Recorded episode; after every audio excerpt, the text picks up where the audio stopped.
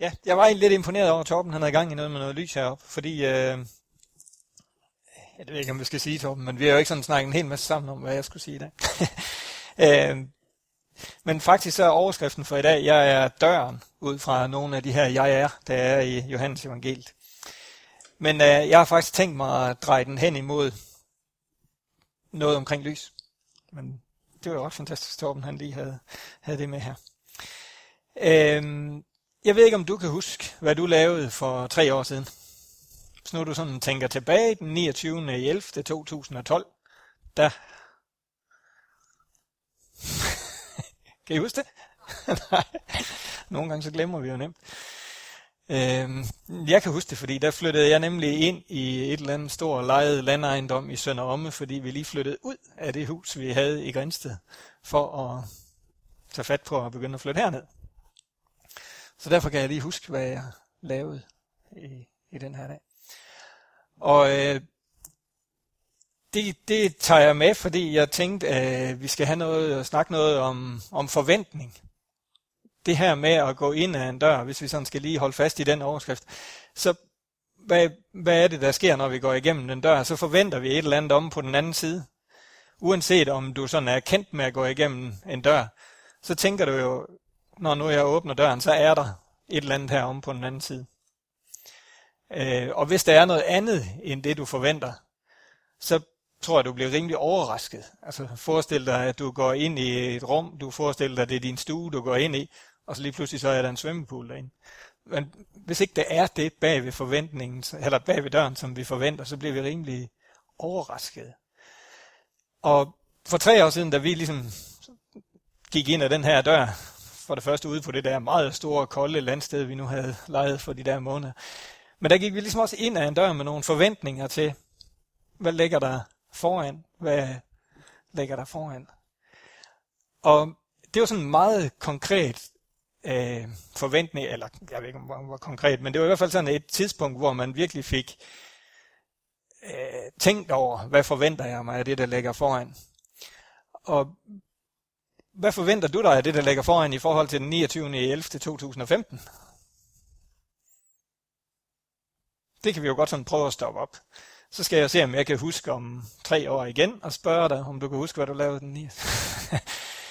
så kan du så se, om de forventninger, de, de var det, som du tænkte, der var inde bag ved døren. Men jeg tror, vi har rigtig godt af at blive stoppet op en gang imellem.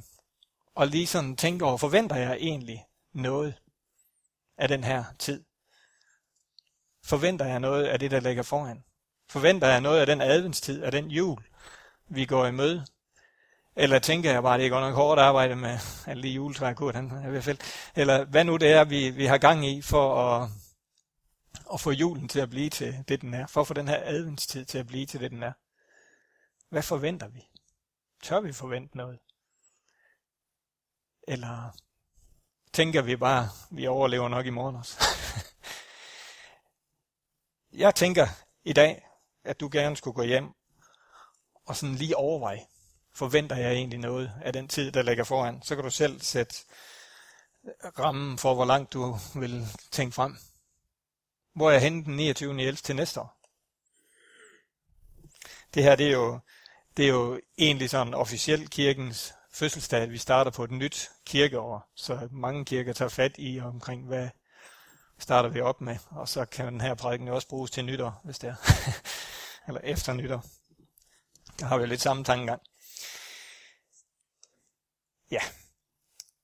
Vi skal, vi skal rundt om den, tror jeg, i Bibelen og i Gamle Testamentet i hvert fald, der havde de største forventninger, nemlig Esajas og vi skal rundt om Esajas 9 og vers øh, 1, fra vers 1 af og så lidt frem. Esajas 9. Og lige når vi læser det, så giver det mening, hvorfor det var også fint, Torben han havde noget med lys. Esajas 9, 1 og så nogle vers frem. Det folk, som går rundt i mørke, skal se et strålende lys. Lyset vil skille, skinne på alle, som lever i dødskyggens land. Herre, du gør jublen stor, du fylder os med glæde, som når høstfolk fryder sig over høsten, som kriger og jubler, når de deler byttet. Øh, for du bryder det tunge åg, som hviler på vores skuldre, knækker slavefodens kæp, som da du frelste os fra medianitterne.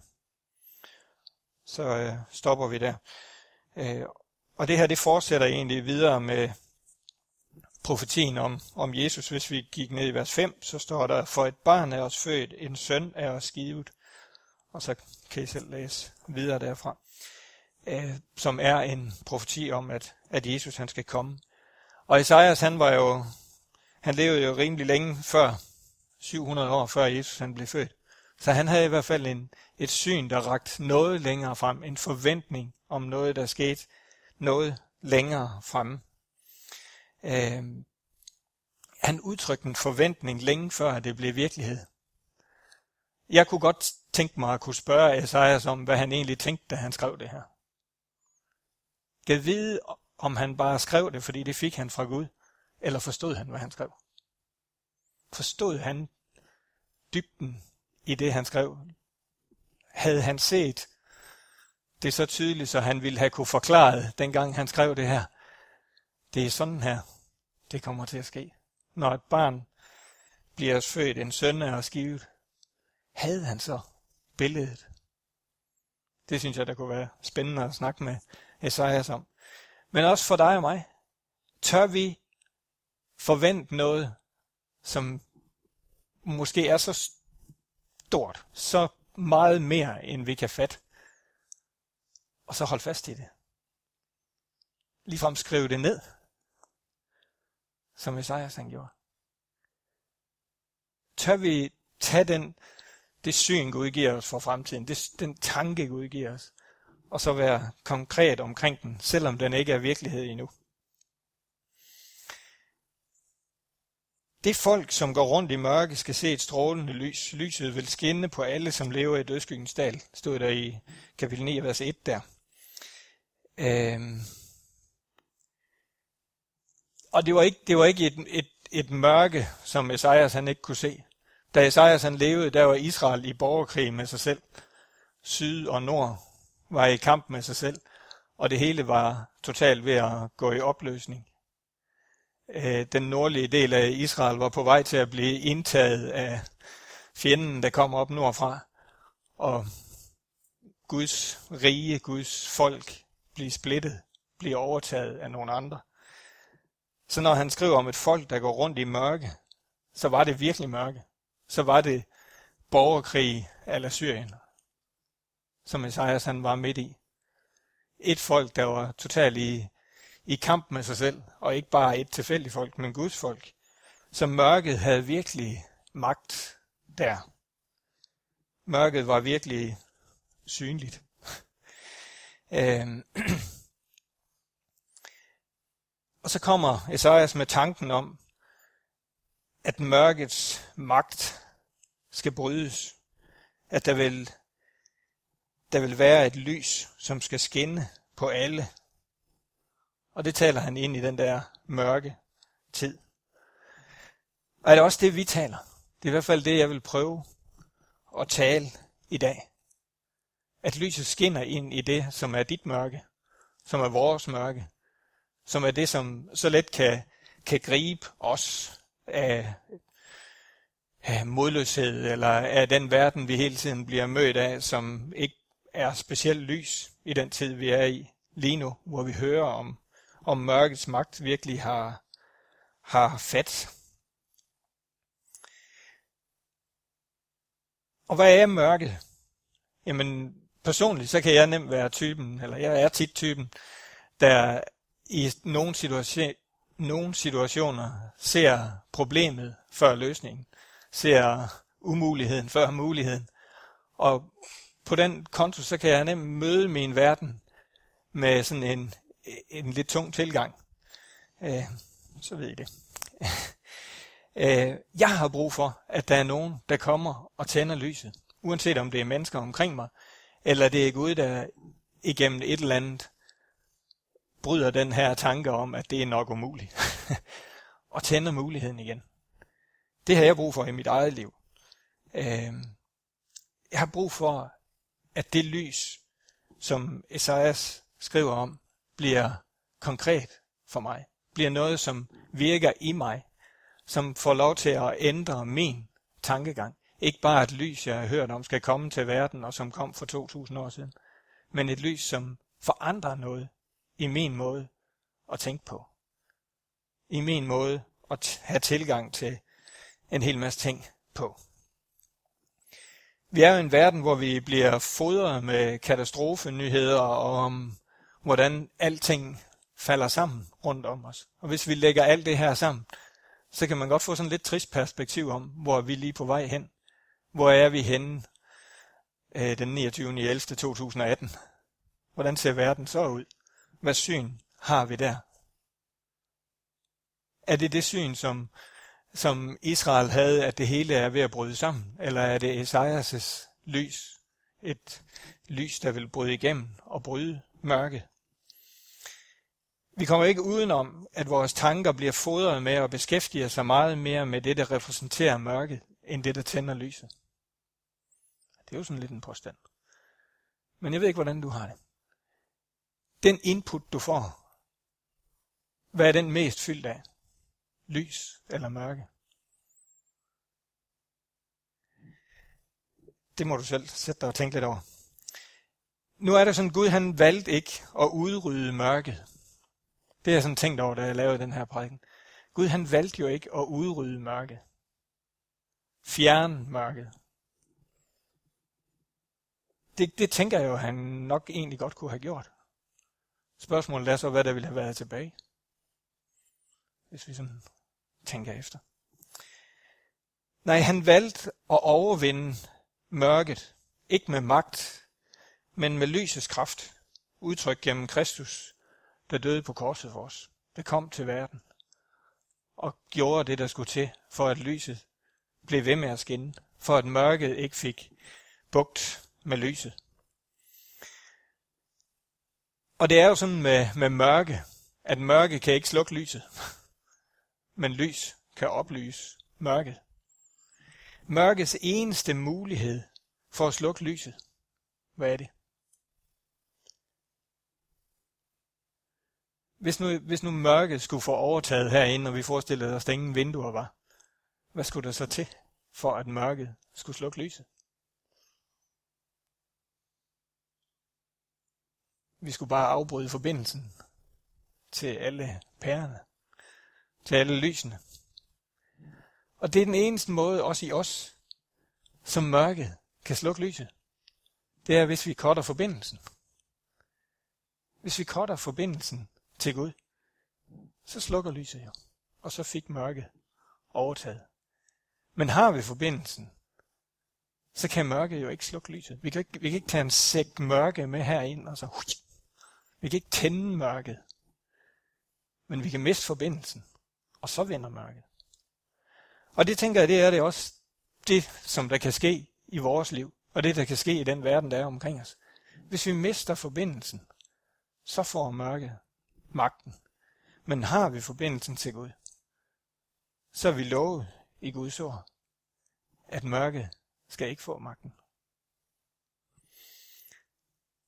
Så Gud han valgte ikke at udrydde mørket. Han valgte at tænde lyset. Han valgte at komme som lyset i mørket.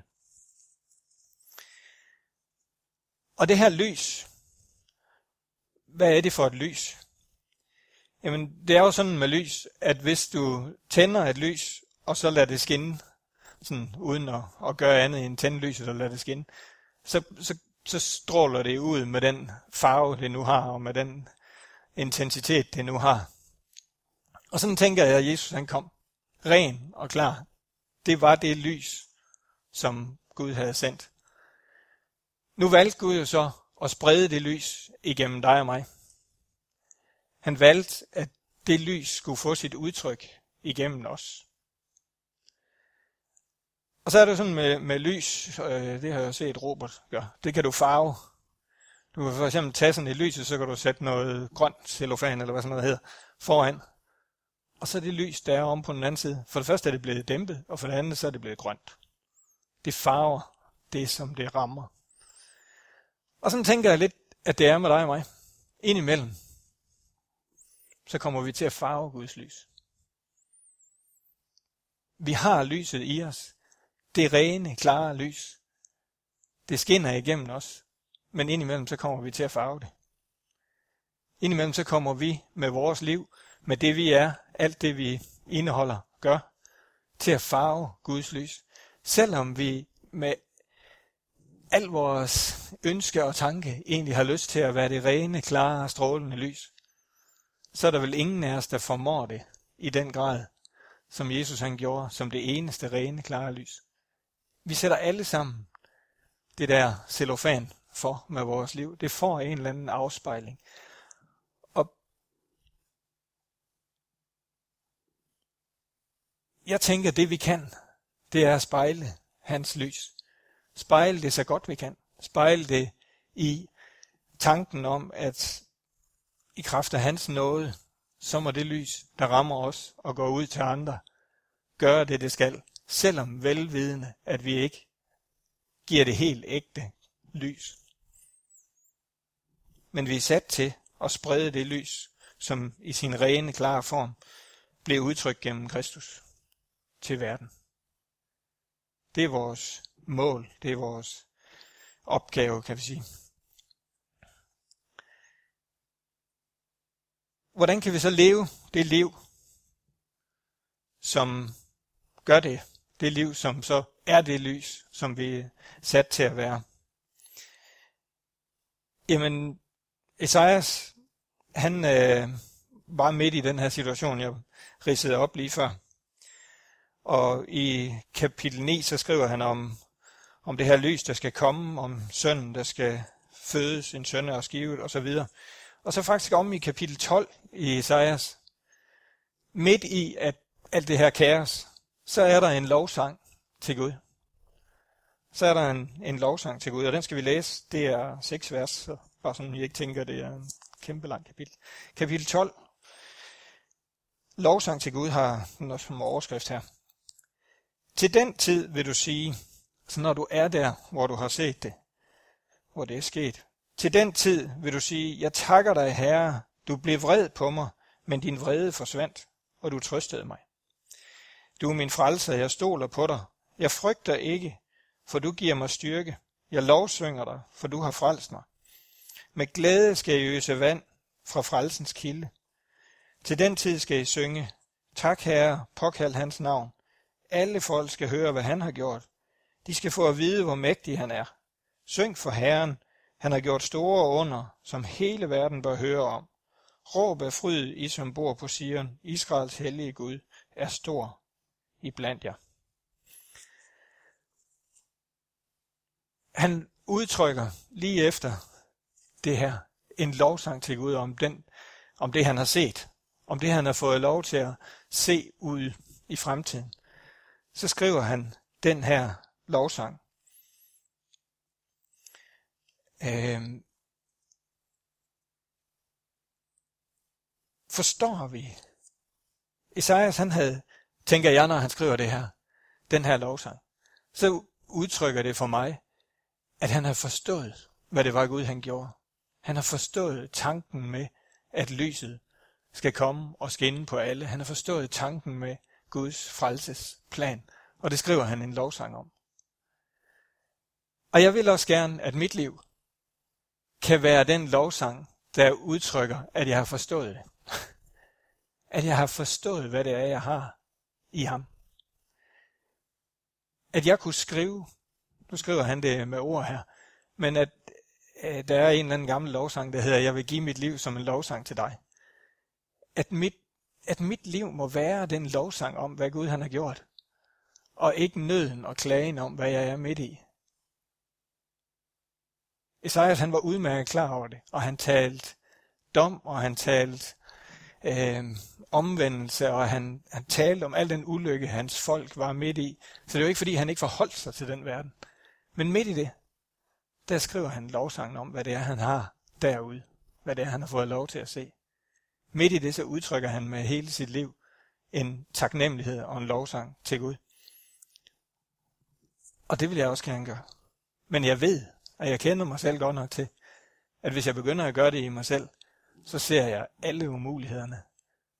Hvis ikke jeg holder fokus der, og har Gud til at give mig det lys, som ligger længere frem, den forventning, som ligger længere frem. Den her lovsang, hvad handler den om? Jamen, jeg blev helt vildt øh, begejstret for det første vers.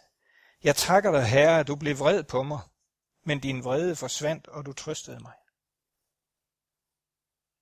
Tænk, om det kan være mit liv. Tænk, at jeg må leve i den holdning fra Gud.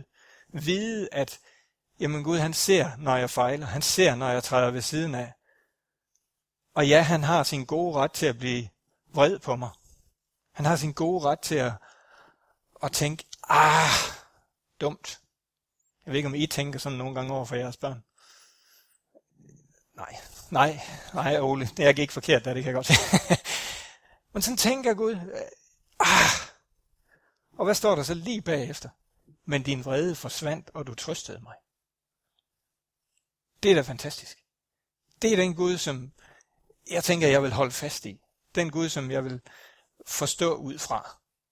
Og det er den, det er den Gud, der må have lov til at skrive overskriften på mit liv.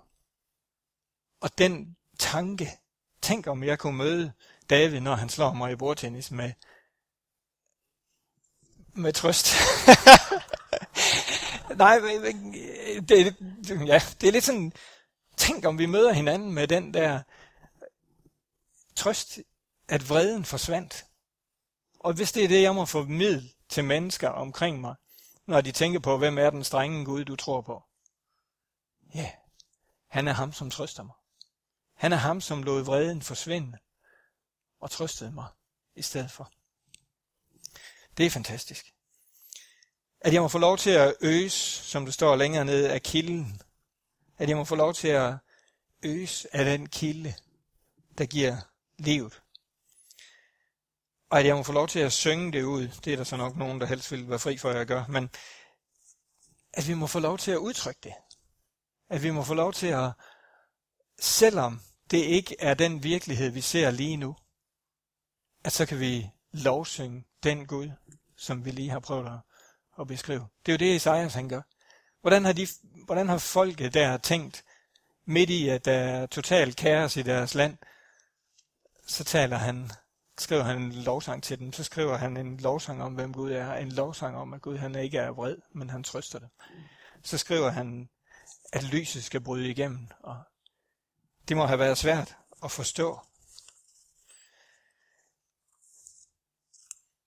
Og så er vi så i den her tid af forventning, adventstiden. Øh, og jeg ved ikke, om, om I nogle gange har hørt det der, jeg ved ikke, om man kalder det et ordsprog, men det bliver jul helt af sig selv altså, uanset så bliver det jo jul den 24. december, og så er vi nået det, vi nåede. Sådan en god undskyldning, eller hvad nu det er. Sådan. Øh, men gør det nu også det. Bliver det nu også jul helt af sig selv? I det bliver i hvert fald den 24. december helt af sig selv. Men bliver det jul helt af sig selv? Det, det tænker jeg faktisk ikke rigtigt, det gør. Det bliver vel kun jul, der hvor vi beslutter os for at fejre, at lyset overvandt mørket. Det bliver vel kun jul, hvis vi beslutter os for at fejre det. Det tænker jeg, det gør. Der hvor vi griber sandheden i, at Guds vrede er udtrykt gennem straf og bliver erstattet af trøst, lys og kærlighed. Der hvor vi forstår, at det er det, julen handler om der hvor vi forstår, at Guds ret til at, at være vred på os, den har han opgivet. Men betyder det her så, at Gud ikke bliver vred på os? Betyder det så, at han ikke bliver vred på synden, at han ikke bliver vred på uretfærdigheden? Også når det er os, der fejler. Fordi det er jo nemt at selvfølgelig sige, åh, oh, det gør han. Men også når det er mig, betyder det så, at han bare siger, pyt, det tror jeg ikke. Men nåden og trøsten giver kun mening på baggrund af erkendelsen af alternativet. Hvis, hvis vi skal gribe nåden og trøsten fra Gud, så skal det have en baggrund at stå på. Hvad vil alternativet være? Jamen, alternativet vil være Guds dom, Guds straf. Øh, at vi fik som fortjent. At vi fik som fortjent. Vil vi gerne have det? Ja, det vil vi jo i nogen sammenhæng. Hvis nu vi synes, vi har fortjent noget godt. Men alternativet til Guds nåde, til at han lader vreden ligge og lader lyset skinne, det er mørket. Lyset giver kun mening på baggrund af mørke. Det giver ingen mening at tænde lyset, hvis, ikke, hvis det er lys. Lysets baggrund må nødvendigvis være mørket.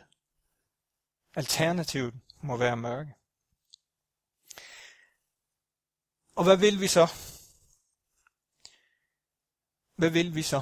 Vil vi gribe lyset, eller vil vi forbande mørket, for nu at bruge sådan et lidt stærkt udtryk? Øh, vil vi gribe lyset, eller vil vi kæmpe mod mørket? Forbande mørket, tale det mørket imod. Jeg har sådan gået og tænkt over den sidste tid. Jeg vil øve mig i at være for ting, i stedet for at være imod ting. Nu nikker min kone. Ikke sådan, jeg plejer at være imod hende i uden. Øh, kan I fange tankegang? Jeg vil, være, jeg vil øve mig i at være for ting, i stedet for at være imod ting. Jeg synes, der er uendelig mange mennesker, der er imod et eller andet. Og så kan jeg godt sådan spejle lidt rundt og prøve at kigge efter dem, der er for noget. som er for livet, som er for lyset, som er for kærligheden, retfærdigheden, alt muligt andet, hvad vi kan tænke og være for. Og det er sådan, øh, man kan gøre det her helt ned i, i små daglige praktiske ting jo. Og tage sig selv i, ah, det der, det er også træls, eller den der regering, den er godt nok også totalt blå, og det er jeg godt nok imod. Eller vil vi tale for det gode? Øve os i at være for noget, i stedet for at være imod noget. Jeg kan vælge at velsigne, frem for at fordømme. Jeg kan vælge at vise mennesker Guds retfærdighed, frem for at pege på dem. Hvad er Guds retfærdighed? Guds retfærdighed er jo, at lyset skinner på alle, stod der her i vers 9 i Esajas. Nej, kapitel 9, vers 1. Det folk, som går rundt i mørke, skal se et strålende lys. Lyset vil skinne på alle. Det er jo ikke sådan en Guds lys spotlight på dig og dig og dig, og så ikke andre. Guds lys er ligesom solen, den skinner på os alle sammen. Der er ingen undtagelse. Og det tænker jeg er at være for og fortælle mennesker. Men Guds lys er for os alle sammen.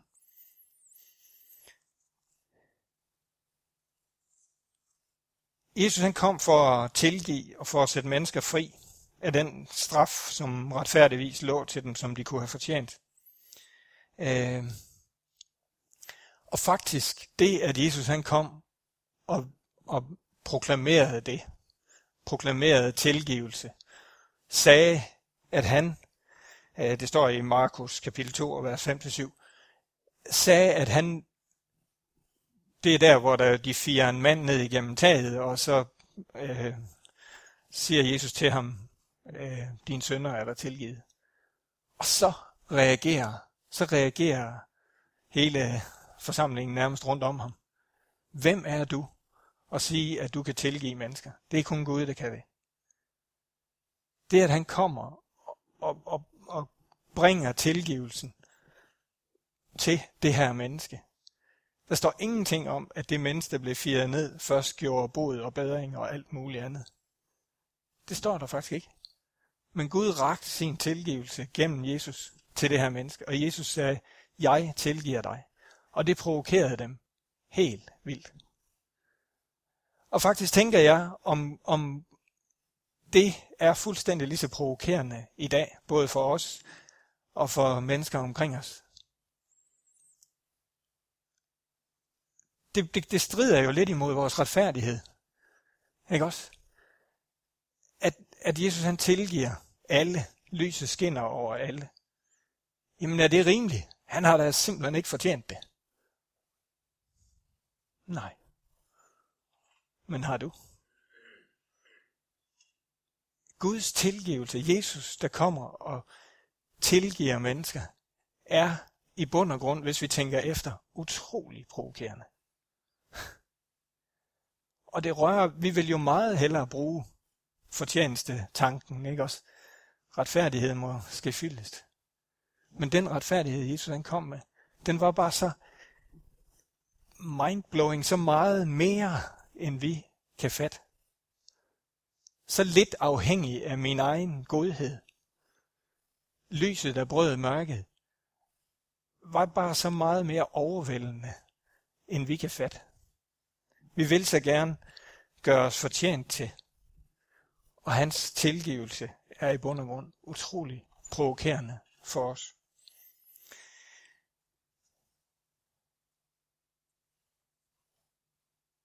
Vi kan tænke, der må der være noget, vi skal gøre. Og nu er jeg lige ved at være på slutningen af den her prædiken. Der må der være noget, vi skal gøre for at se mere af hans rige. For at se mere af lyset. Der må der være noget, vi skal gøre. Jamen, hvad var det, vi skulle gøre, for at mørket ikke fik bugt med lyset?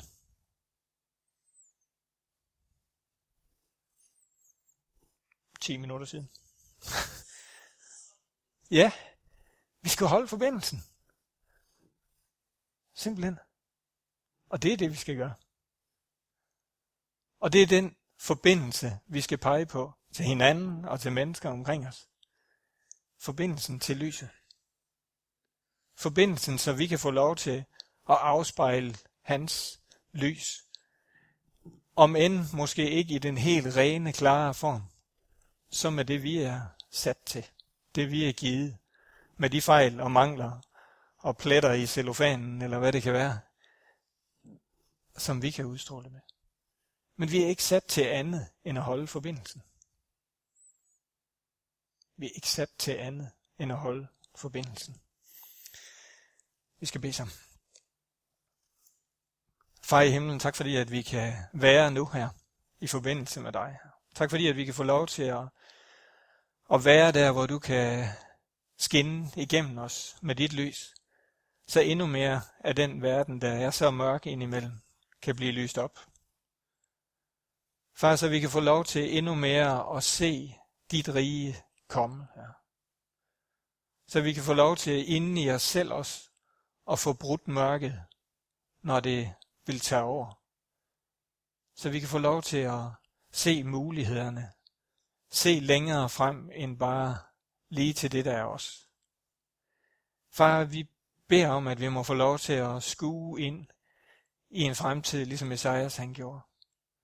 At vi må få lov til at se ind i, hvad din tanke er, både for den enkelte af os, og for menigheden her, og for mennesker omkring os, men også for den, for den verden, vi er en del i. At vi må få lov til at se, hvad det er, du tænker. Få lov til at se, hvad din vej er her.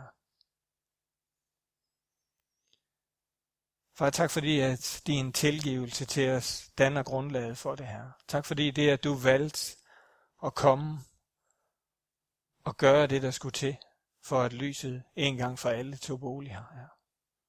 Tak fordi, at vi må få lov til at gå en, en jul i møde, også hvor vi kan være for dig. Hvor vi kan få lov til at være for det, som du har gjort, i stedet for imod den verden, vi er en del af. Amen.